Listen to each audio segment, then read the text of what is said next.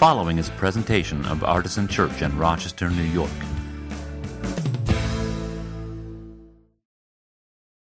I want to begin today by asking you to ponder a question that we often ask our attendees at the Journey Together membership class to ask or to answer. So if you recently took the membership class, you're familiar with this question already, but I want to ask it of you, all of you together. And the question is this. I want you to think of something that you made that you're proud of, something cool that you made that you are proud of. It could be something that you built, could be a work of fine art, could be something big, could be something small.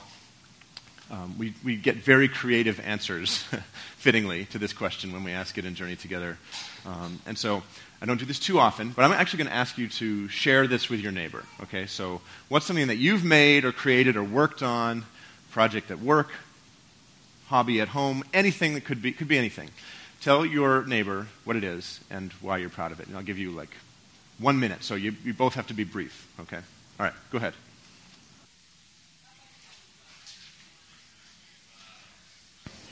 All right, is the second person sharing yet? Because they should be.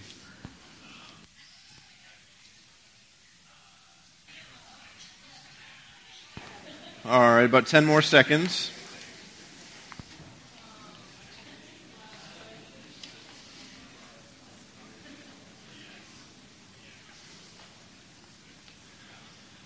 So let me show you something that I've made that I'm very proud of. Some of you know that I build guitar effects pedals because I can't get good enough at guitar to really satisfy myself, so I have to make the sounds that my guitar makes better.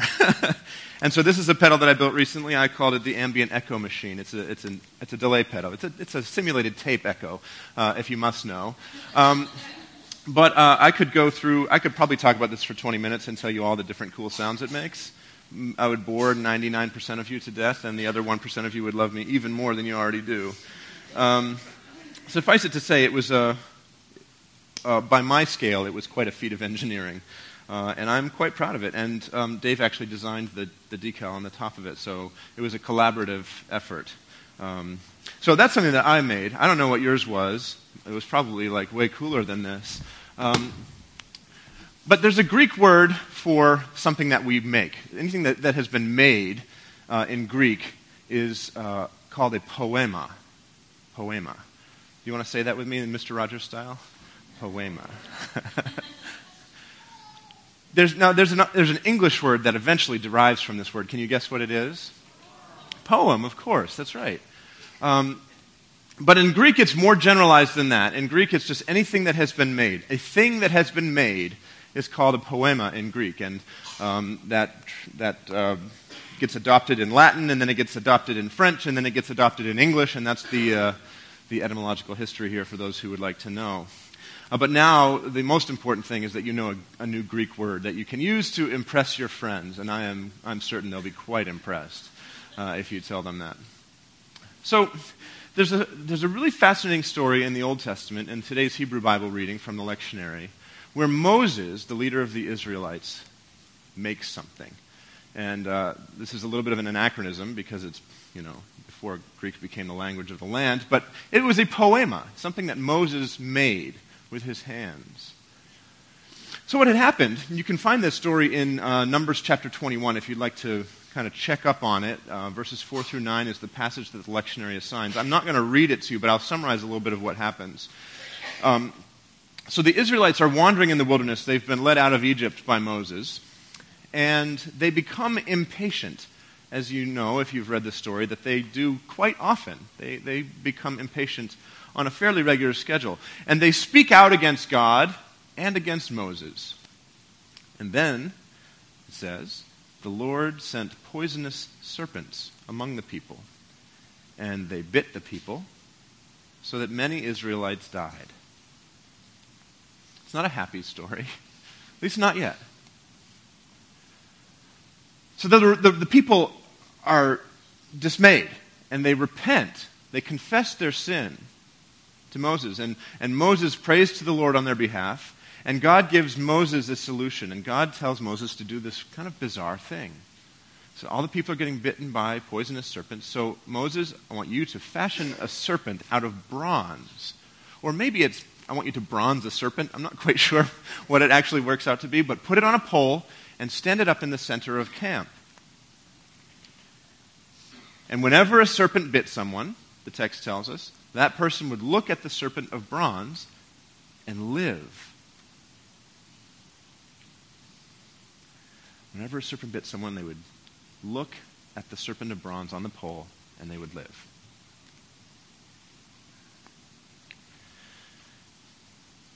Much later, in the story of the Scriptures, Jesus refers to this story. In predicting his own death, in a conversation with a Jewish leader named Nicodemus. This happens in John chapter 3. The lectionary also gives us this text today. The lectionary, this great collection of texts, 4 per week, all through the year, on a 3-year cycle. Sometimes you're like, I don't know who picked these 4 to go together. I don't see any connections whatsoever. And then other times, like today, all 4 of them just kind of sing in this beautiful 4-part harmony. So in John chapter 3, which if you'd like to turn to, you can. It's verses 14 through 21. Once again, I'm not going to read the whole passage, but I will summarize what happens.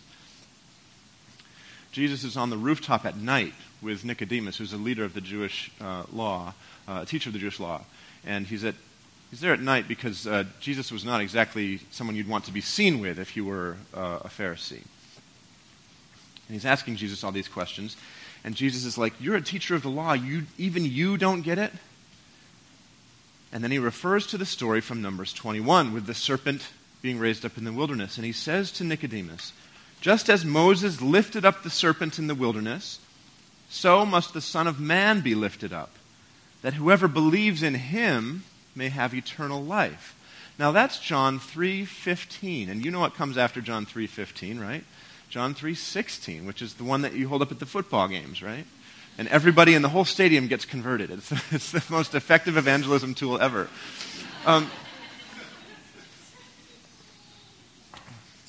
For God so loved the world that he sent his only begotten Son, that whosoever believeth in him shall not perish but have everlasting life. That's the King James Version that I memorized as a little boy. And that comes right before John 3:17, which is often left out of the story, which is very beautiful, and I would encourage you to read sometime on your own. But John 3:15, just as Moses lifted up the serpent in the wilderness, so must the Son of Man, Jesus is speaking of himself there, be lifted up, that whoever believes in him may have eternal life.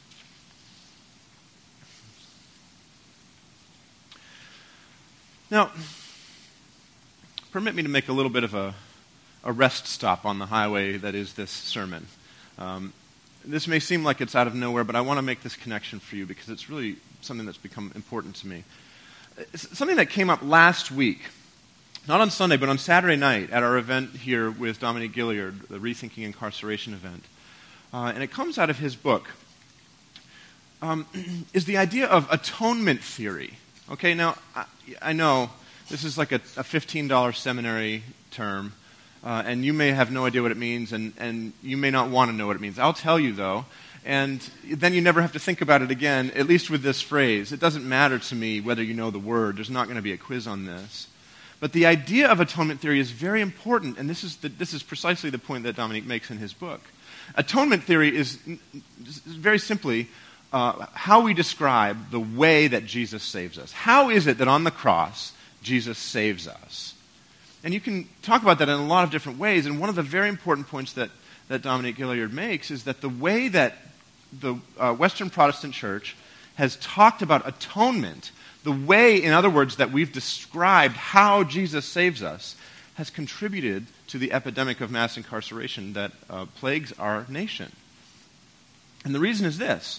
The predominant theory of atonement in our little sector of the church, which is quite big and quite powerful in our country, is primarily to think about punishment and sin as a crime that must be punished, and Jesus on the cross taking on himself the wrath of God and the punishment for sin that each one of us should have borne, and taking it on himself instead.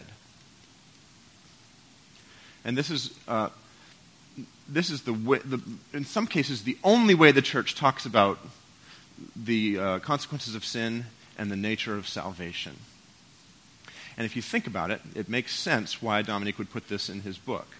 Because if the only, when all you've got is a hammer, everything looks like a nail kind of theory, right?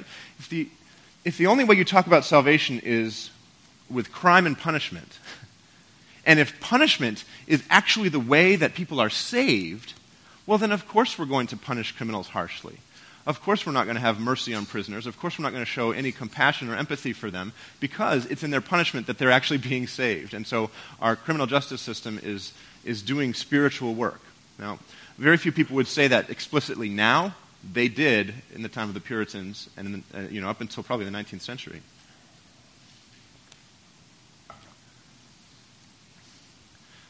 But how many people have heard that as the primary way you understand salvation? Raise your hand if that's the way that salvation has always been talked about in your church or in the culture at large if you don't go to church regularly. Okay.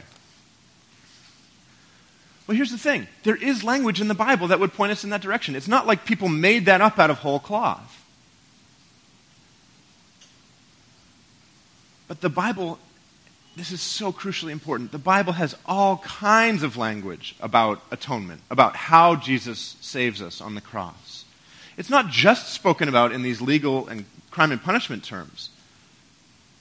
Atonement is talked about in the Bible as adoption.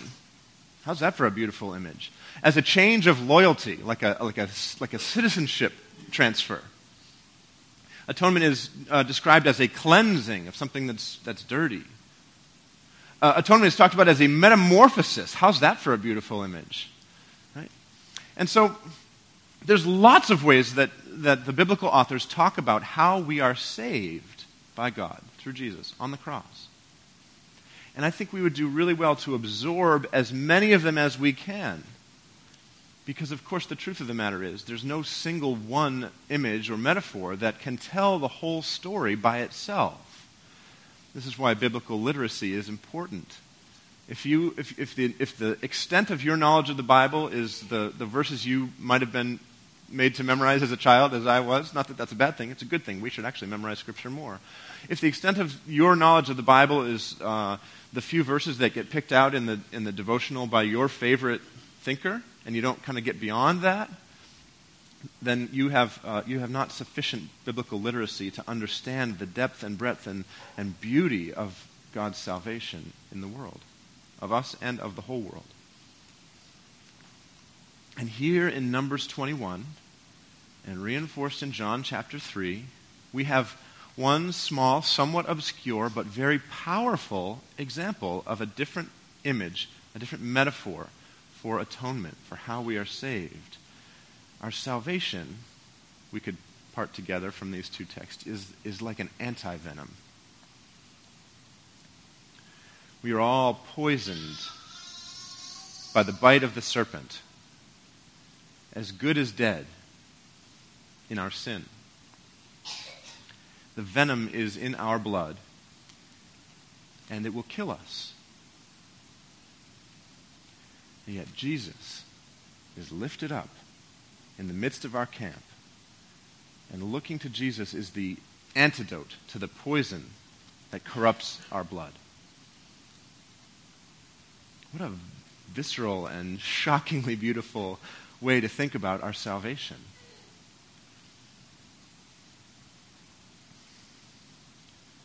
We're as good as dead because of this poison that has infected us. And Jesus is the antidote.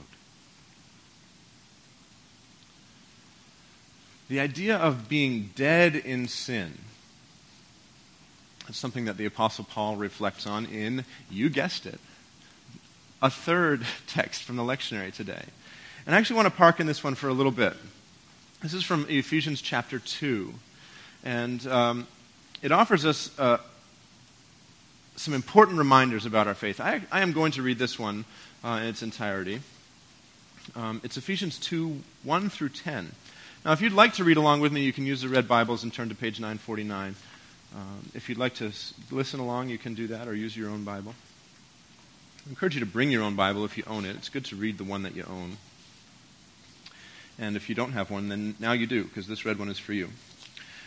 Ephesians 2, 1 through 10. This is the Apostle Paul writing to the church in Ephesus.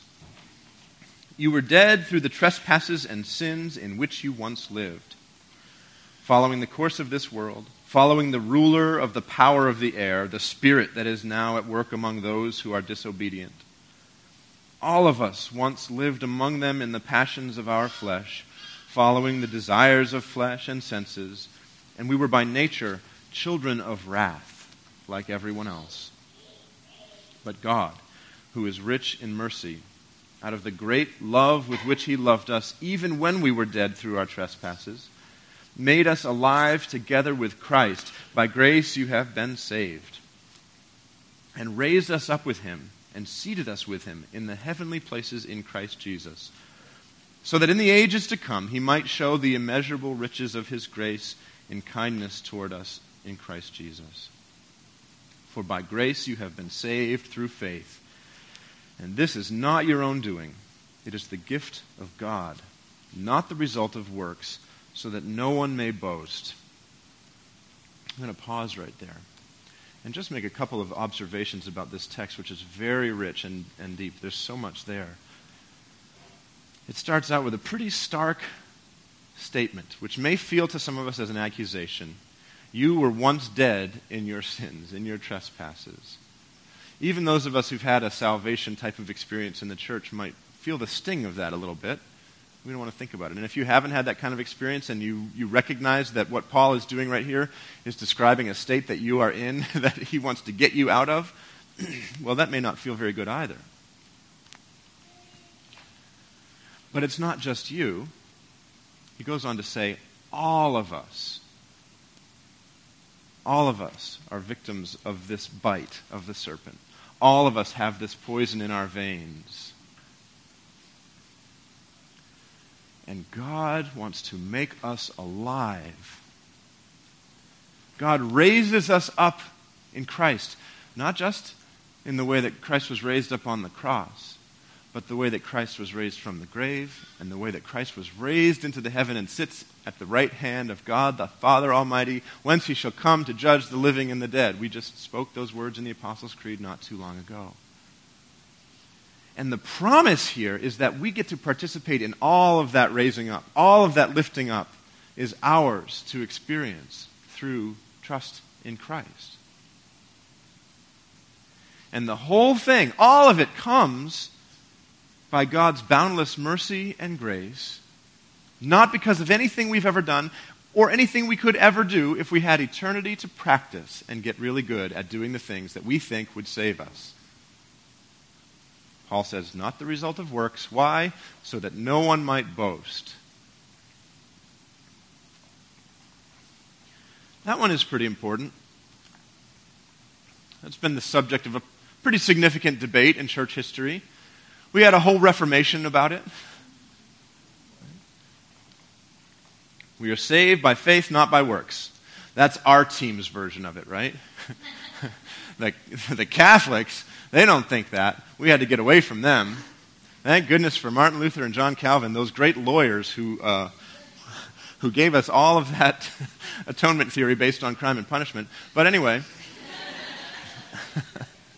when all you have is a hammer, everything looks like a nail. And if you're a lawyer, no offense to you, but we might need other people's perspectives in developing a rich atonement theory.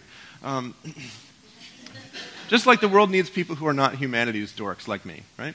Okay. Which one are you clapping for right now?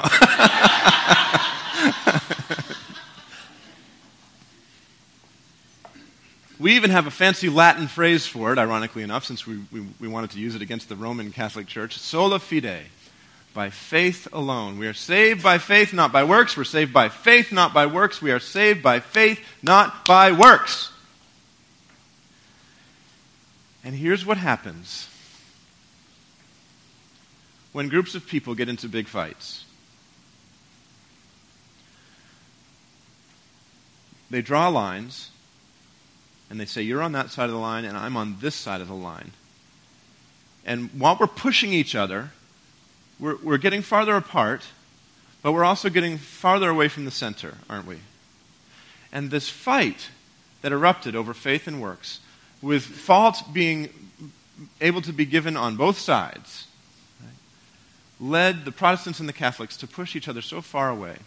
And what happens when you push the other people, the people who are wrong, when you push them away really hard, what you do is you push yourself away from the center, and pretty soon you're espousing a view that is every bit as radical as the one that you think they have. It just wears a different color t-shirt.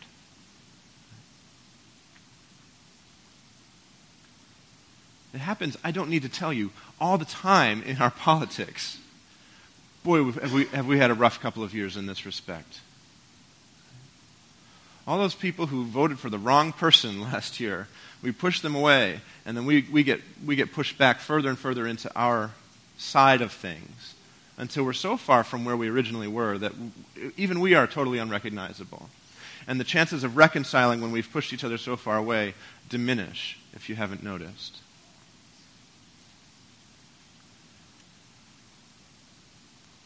In the case of faith versus works, this great debate between the Catholics and the Protestants, we Protestants have gotten so red in the face, shouting about how we're saved by faith and not by works, that we've often missed the importance of, guess what? Doing good works. It's almost like we thought, well, we're saved by faith, not by good works, so we better not do any good works. That might unsave us. But take a look at the final verse in today's epistle reading, Ephesians 2:10. For we are what he has made us, created in Christ Jesus for good works, which God prepared beforehand to be our way of life. Read this. Verse 9 says, not the result of works, so that no one may boast. Verse 10 says, for we are what he's made us, created in Christ Jesus for good works. So here's the million-dollar point. No, you're not saved by good works, but you are saved for good works. If you believe that doing good works or being a good person is enough to save you, if you believe that's enough to save the whole world, then you are entirely mistaken. The poison runs way too deep. If it's left unchecked, it will destroy you. And if it's left unchecked in our global community, it will destroy all of us. You can't save yourself. No one is good enough to save themselves, the song we sang earlier. But on the other hand, if you have received the antivenom, and now you think, oh, good for me, I get to coast along, and I never have to share God's goodness in any way with the world. I never have to do any good works because that's not how we're saved, and all I'm concerned about really at the end of the day is getting myself saved, and maybe some of my friends. If that's your posture, then you are also entirely mistaken. Because that is the whole point of your existence. That's why God made you.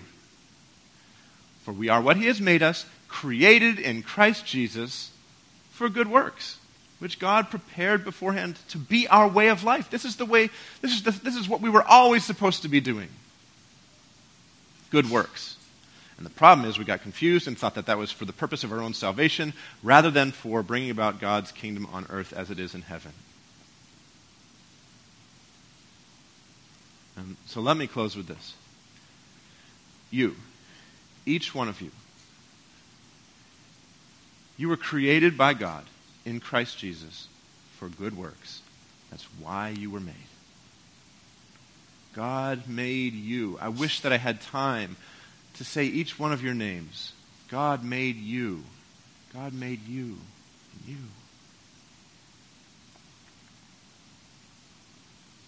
We are what God has made us.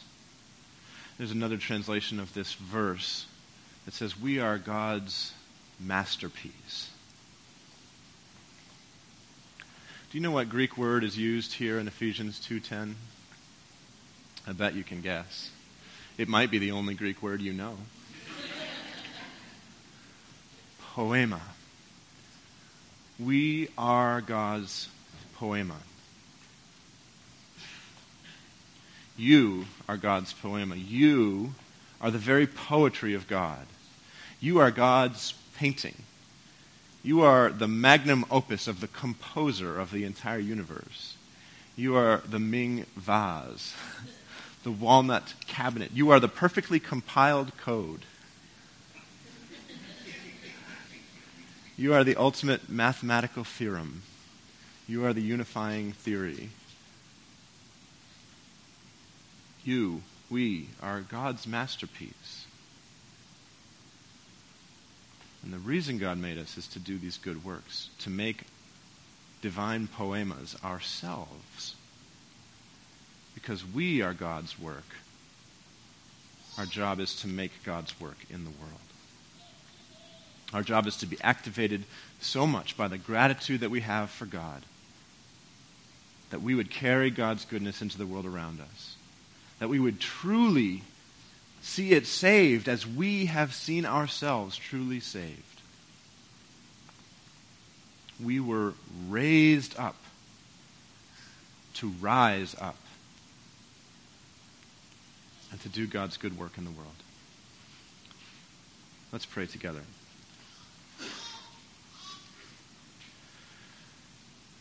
Creator God, we are so grateful to you for this beautiful truth that we are your masterpiece. We are your poema. We are just what you have made us. Help us to bask in the glow of the good promises that you have given in creating us in Christ Jesus. Thank you for the sobering reminder that we are poisoned by our trespasses and sins, by our transgressions, by our iniquities.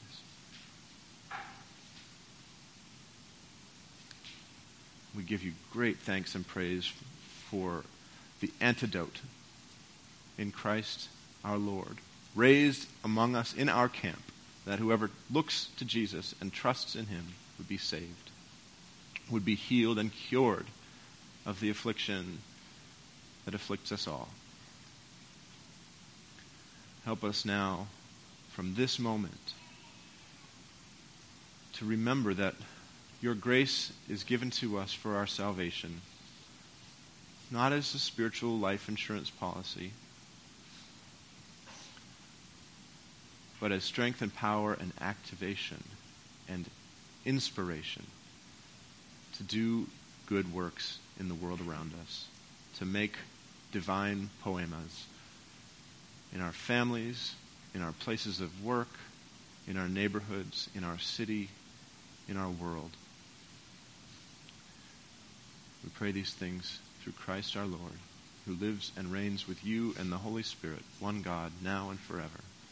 Amen. Well, as we sing our last couple of songs, I'd like to invite you to come and receive Holy Communion.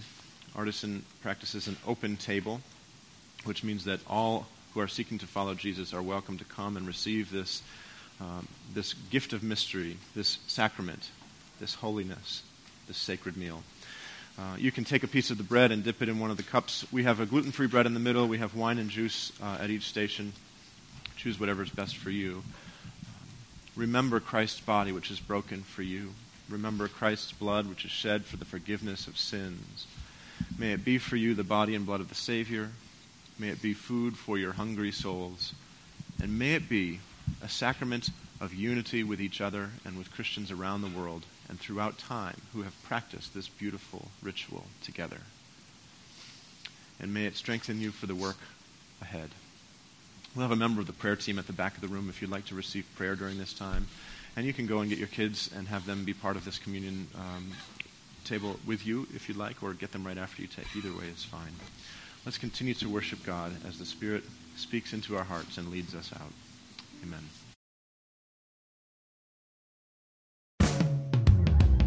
For more information, visit us at artisanchurch.com.